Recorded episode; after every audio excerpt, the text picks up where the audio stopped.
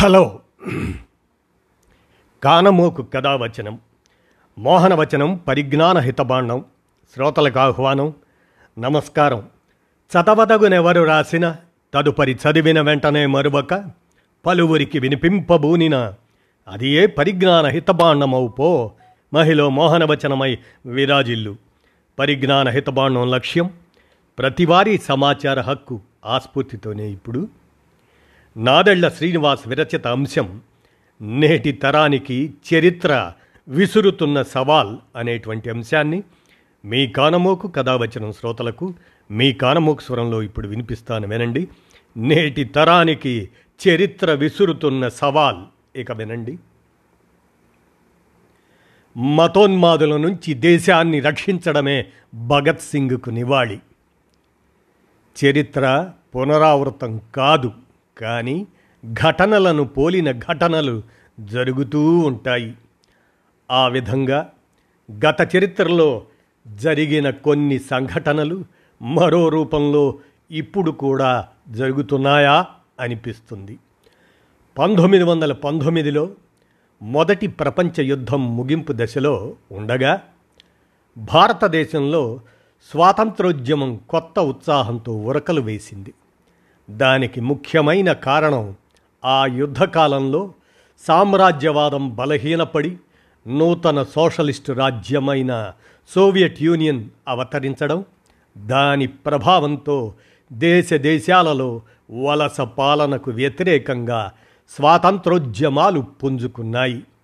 దీనిని అదుపు చేయడానికి బ్రిటిష్ సామ్రాజ్యవాదం త్రిముఖ వ్యూహాన్ని అనుసరించింది.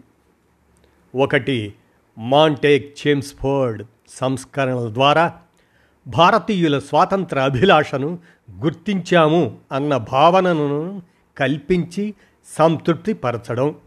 రెండు నిర్బంధ చర్యలతో ఉద్యమాన్ని అణిచివేయటం. మూడు హిందూ ముస్లిం ఘర్షణలు సృష్టించి ప్రజల మధ్య చీలికలు పెట్టడం. భారతీయుల స్వాతంత్రోద్యమ అభిలాషను అణచివేయడానికి మార్చ్ మొదటి వారంలో రౌలత్ చట్టం తీసుకువచ్చింది.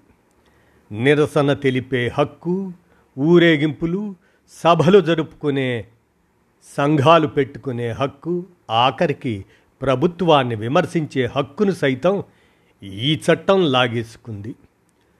పౌరుల కదలికలపై తీవ్రమైన ఆంక్షలు విధించింది. విమర్శకులకు దేశద్రోహ ముద్ర వేసింది. రాజద్రోహం నేరం కింద జైళ్ళలో కుక్కింది. ఈ చట్టానికి వ్యతిరేకంగా అమృత్సర్లోని జలియన్వాలాబాగ్లో ప్రజలు ఏప్రిల్ పద్నాలుగున సభ జరుపుకోవడానికి జమకూడారు దీన్ని అదనుగా తీసుకొని నాటి పోలీస్ అధికారి డయ్యర్ ప్రజలపై విచక్షణారహితంగా కాల్పులు సాగించాడు. ఈ కాల్పుల్లో పన్నెండు వందల మంది అసువులు బాశారు.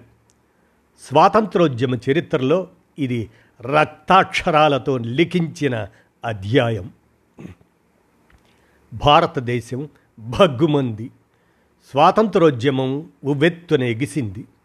దేశవ్యాప్తంగా హిందూ ముస్లిములు భుజం భుజం కలిపి ఖిలాఫత్ ఉద్యమంలో భాగస్వాములయ్యారు. ఖిలాఫత్ ఉద్యమం ద్వారా వచ్చిన ఐక్యత స్వాతంత్రోద్యమంలో అత్యంత ప్రసిద్ధిగాంచిన సహాయ నిరాకరణ ఉద్యమానికి నాంది పలికింది. పంతొమ్మిది వందల ఇరవై ఒకటి ఇరవై రెండు సంవత్సరాల్లో దేశమంతా స్వాతంత్రోద్యమ గాలులు వీచాయి. బ్రిటిషు వారికి పన్నులు చెల్లించ నిరాకరించటం మొదలుకొని విదేశీ వస్తు బహిష్కరణ వరకు ఇది సాగింది. గాంధీ ఈ ఉద్యమాన్ని శాంతియుత సత్యాగ్రహ రూపంలో సాగించారు. అయితే పంతొమ్మిది వందల ఇరవై రెండు ఫిబ్రవరిలో చౌరీ చౌరాలో జరిగిన ఘటనను ఆసరా చేసుకొని గాంధీ సహాయ నిరాకరణ ఉద్యమాన్ని ఉపసంహరించారు. యువతరంలో దీనిపై తీవ్ర నిరసన వ్యక్తమైంది. అసంతృప్తికి గురైన యువ నాయకత్వం నూతన మార్గం కోసం అన్వేషించారు. ఈ క్రమంలోనే భగత్ సింగ్ చంద్రశేఖర్ ఆజాద్ భటుకేశ్వర్ దత్ ఇలాంటి జాతీయ విప్లవకారులు పురుడు పోసుకున్నారు. జలియన్ వాలాబాగ్ ఘటనతో చలించిపోయిన భగత్ సింగ్ తన పన్నెండవ ఏటనే ఆ స్థలాన్ని సందర్శించి పోరాట స్ఫూర్తిని పొందాడు. పద్నాలుగవ ఏట స్కూలును బహిష్కరించి బ్రిటిషు వారిపై తిరుగుబాటు చేశాడు. పంతొమ్మిది వందల ఇరవై మూడులో హిందుస్థాన్ రిపబ్లికన్ ఆర్మీలో సభ్యుడిగా చేరాడు. పంతొమ్మిది వందల ఇరవై ఐదులో మొదటిసారి అరెస్ట్ వారెంట్ వచ్చింది. పంతొమ్మిది వందల ఇరవై ఆరు నుంచి నౌజవాన్ భారత సభ దానిలో చురుకైన పాత్ర పోషించాడు. పంతొమ్మిది వందల ఇరవై ఎనిమిదిలో సైమన్ గోబ్యాక్ ఉద్యమంలో లాలా లజపతి రాయ్పై లాఠీ జడిపించి మరణానికి కారకుడైన శాండర్స్ అతనిని హత్య చేయటంతో భగత్ సింగ్ రాజకీయ జీవితం బయట ప్రపంచానికి వెల్లడైంది. తదనంతరం వ్యక్తిగత హత్యలతో స్వాతంత్రం సాధించలేము అని ప్రజలను కూడగట్టి రాజ్యాధికారాన్ని కొలదోస్తేనే స్వాతంత్రం వస్తుంది అని జీవితానుభవం ద్వారా గ్రహించాడు. ఆ క్రమంలోనే సోషలిస్ట్ భావాలతో ప్రభావితుడయ్యాడు. పంజాబ్ కమ్యూనిస్టు నాయకుడు సోహాన్ సింగ్ జోష్ ఆయనతో పరిచయమైనాక మరింత పరిపక్వత సాధించాడు. సోషలిజమే జీవితాశయంగా బహిరంగంగా ప్రకటించాడు. అది పంతొమ్మిది వందల ఇరవై ఎనిమిదిలో హిందుస్థాన్ సోషలిస్ట్ రిపబ్లికన్ ఆర్మీగా రూపాంతరం చెందింది. పంతొమ్మిది వందల ముప్పై ఒకటి మార్చ్ ఇరవై మూడున ఊరికంబం ఎక్కబోయే ముందు జైలు గోడల మధ్య లెనిన్ జీవిత చరిత్రను చదువుతూ తానొక గొప్ప విప్లవకారునితో సంభాషిస్తున్నట్లుగా జైలు అధికారులతో భగత్ సింగ్ చెప్పుకున్నాడు. భగత్ సింగ్ సుఖదేవ్ రాజగురు లాంటి వారు భారతదేశాన్ని దాస్య శృంఖలాల నుంచి విముక్తి చేయటానికై అమరులైన చారిత్రక దినం మనం ఈ మార్చిలో జరుపుకోబోతున్నాం. పంతొమ్మిది వందల ఇరవై ఎనిమిదిలో బ్రిటిష్ ప్రభుత్వం కమ్యూనిస్టులను కార్మిక ఉద్యమాలను అణచడానికి ప్రజా భద్రతా బిల్లు పారిశ్రామిక సంబంధాల బిల్లును తీసుకొచ్చింది. ఇవి రెండు విప్లవ కార్మికోద్యమాలను నిషేధించేవే. వీటికి వ్యతిరేకంగా ఏప్రిల్ ఎనిమిదిన పార్లమెంటులో బాంబులు వేసి సంచలనం సృష్టించాలని ఈ నిరంకుశ బిల్లులకు వ్యతిరేకంగా చైతన్యం తీసుకురావాలని భగత్ సింగ్ బృందం భావించింది. భటుకేశ్వర్ దత్తుతో కలిసి భగత్ సింగ్ ఈ బాంబులు వేశారు. తప్పించుకోకుండా అక్కడే నిలబడి నినాదాలిచ్చారు. జాతీయ విప్లవకారుల భావాలను ప్రభావితం చేయడానికి కమ్యూనిస్ట్ పార్టీకి చెందిన వ్యాన్గార్డ్ అనే పత్రికలో జాతీయవాదులకు విజ్ఞప్తి పేరుతో ఒక వ్యాసం ప్రచురించారు. పంతొమ్మిది వందల ఇరవై తొమ్మిది అక్టోబర్ పంతొమ్మిదిన విద్యార్థి మహాసభకు సందేశం పంపుతూ ఇలా రాశారు. పిస్టళ్ళను బాంబులను చేపట్టాల్సిందిగా ఈనాడు మనం యువకులను అడగజాలం.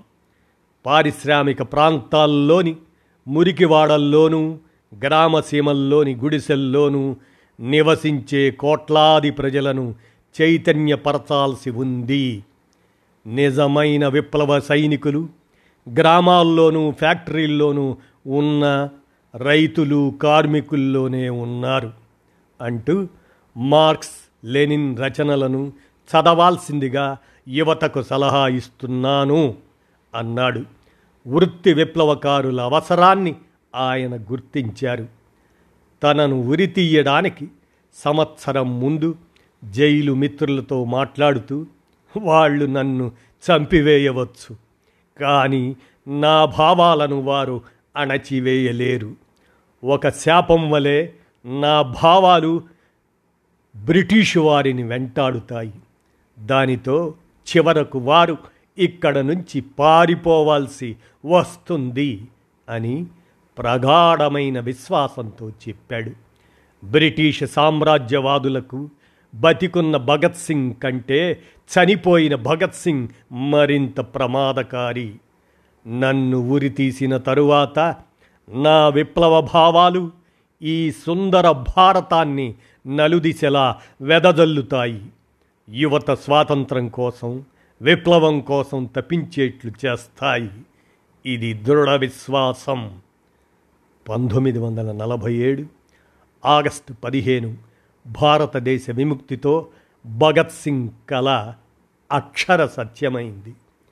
ఈనాడు స్వాతంత్రోద్యమంతో ఏమాత్రం సంబంధం లేని బీజేపీ కేంద్రంలో అధికారంలోకి వచ్చింది. బీజేపీని వెనక నుంచి నడిపిస్తున్న ఆర్ఎస్ఎస్ స్వాతంత్రోద్యమానికి వెన్నుపోటు పొడిచింది. నాడు బ్రిటిష్ వారి చేతిలో పావుగా ఉన్న హిందూ ముస్లిం ఘర్షణలను తీవ్రం చేసింది. ఒకవైపు ముస్లిం లీగ్ నాయకుడు జిన్నా మరోవైపు ఆర్ఎస్ఎస్ నాయకుడు శ్యామ్ ప్రసాద్ ముఖర్జీ ద్విజాతి సిద్ధాంతాన్ని ప్రతిపాదించి దేశ విభజనకు కారకులయ్యారు. నాడు వారు రగిల్చిన చిచ్చు ఇప్పటికీ రావణాసుర కాస్తంలా మనల్ని వెంటాడుతూనే ఉంది. నేడు ఢిల్లీలో జరుగుతున్న పరిణామాలు బీజేపీ అసలు రూపాన్ని బహిర్గతపరుస్తున్నాయి.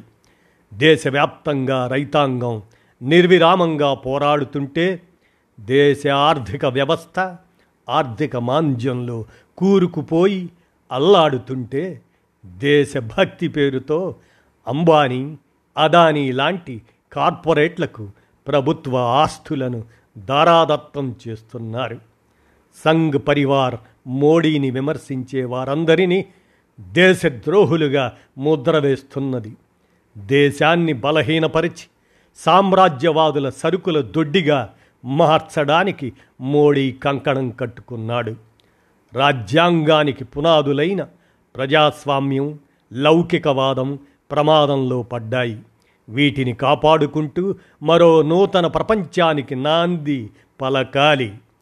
డెబ్భై ఏండ్ల తర్వాత మరలా నాటి బ్రిటిష్ వ్యతిరేక పోరాటం తరహాలో మరో స్వాతంత్రోద్యమానికి నాంది పలకాల్సిన సమయం ఇది. బ్రిటిష్ నిర్బంధకాండలో నుంచి భగత్ సింగ్ ఆవిర్భవించినట్లుగానే నేడు బీజేపీ మతోన్మాద వ్యతిరేక పోరాటంలో నుంచి చరిత్రను తిరగరాసే కొత్త తరం ఆవిర్భవిస్తుంది. అయితే ఈ తరం ఎటువైపు నిలబడాలో నిర్ణయించుకోవాలి. భగత్ సింగ్లా పోరాడి దేశ సమైక్యతను కాపాడాలా? సంఘ్ పరివార్ దేశ విచ్ఛిన్నకులుగా మారాలా? భగత్ సింగ్ సాక్షిగా మార్పుకు స్వాగతం పలికే తరానికి ఇది చరిత్ర విసురుతున్న సవాల్ అని నాదెళ్ళ శ్రీనివాస్ విరచిత అంశం. నేటి తరానికి చరిత్ర విసురుతున్న సవాల్ అనే అంశాన్ని మీ కానమోకు కథావచనం శ్రోతలకు మీ కానమోకు స్వరంలో వినిపించాను. విన్నారుగా? ధన్యవాదాలు.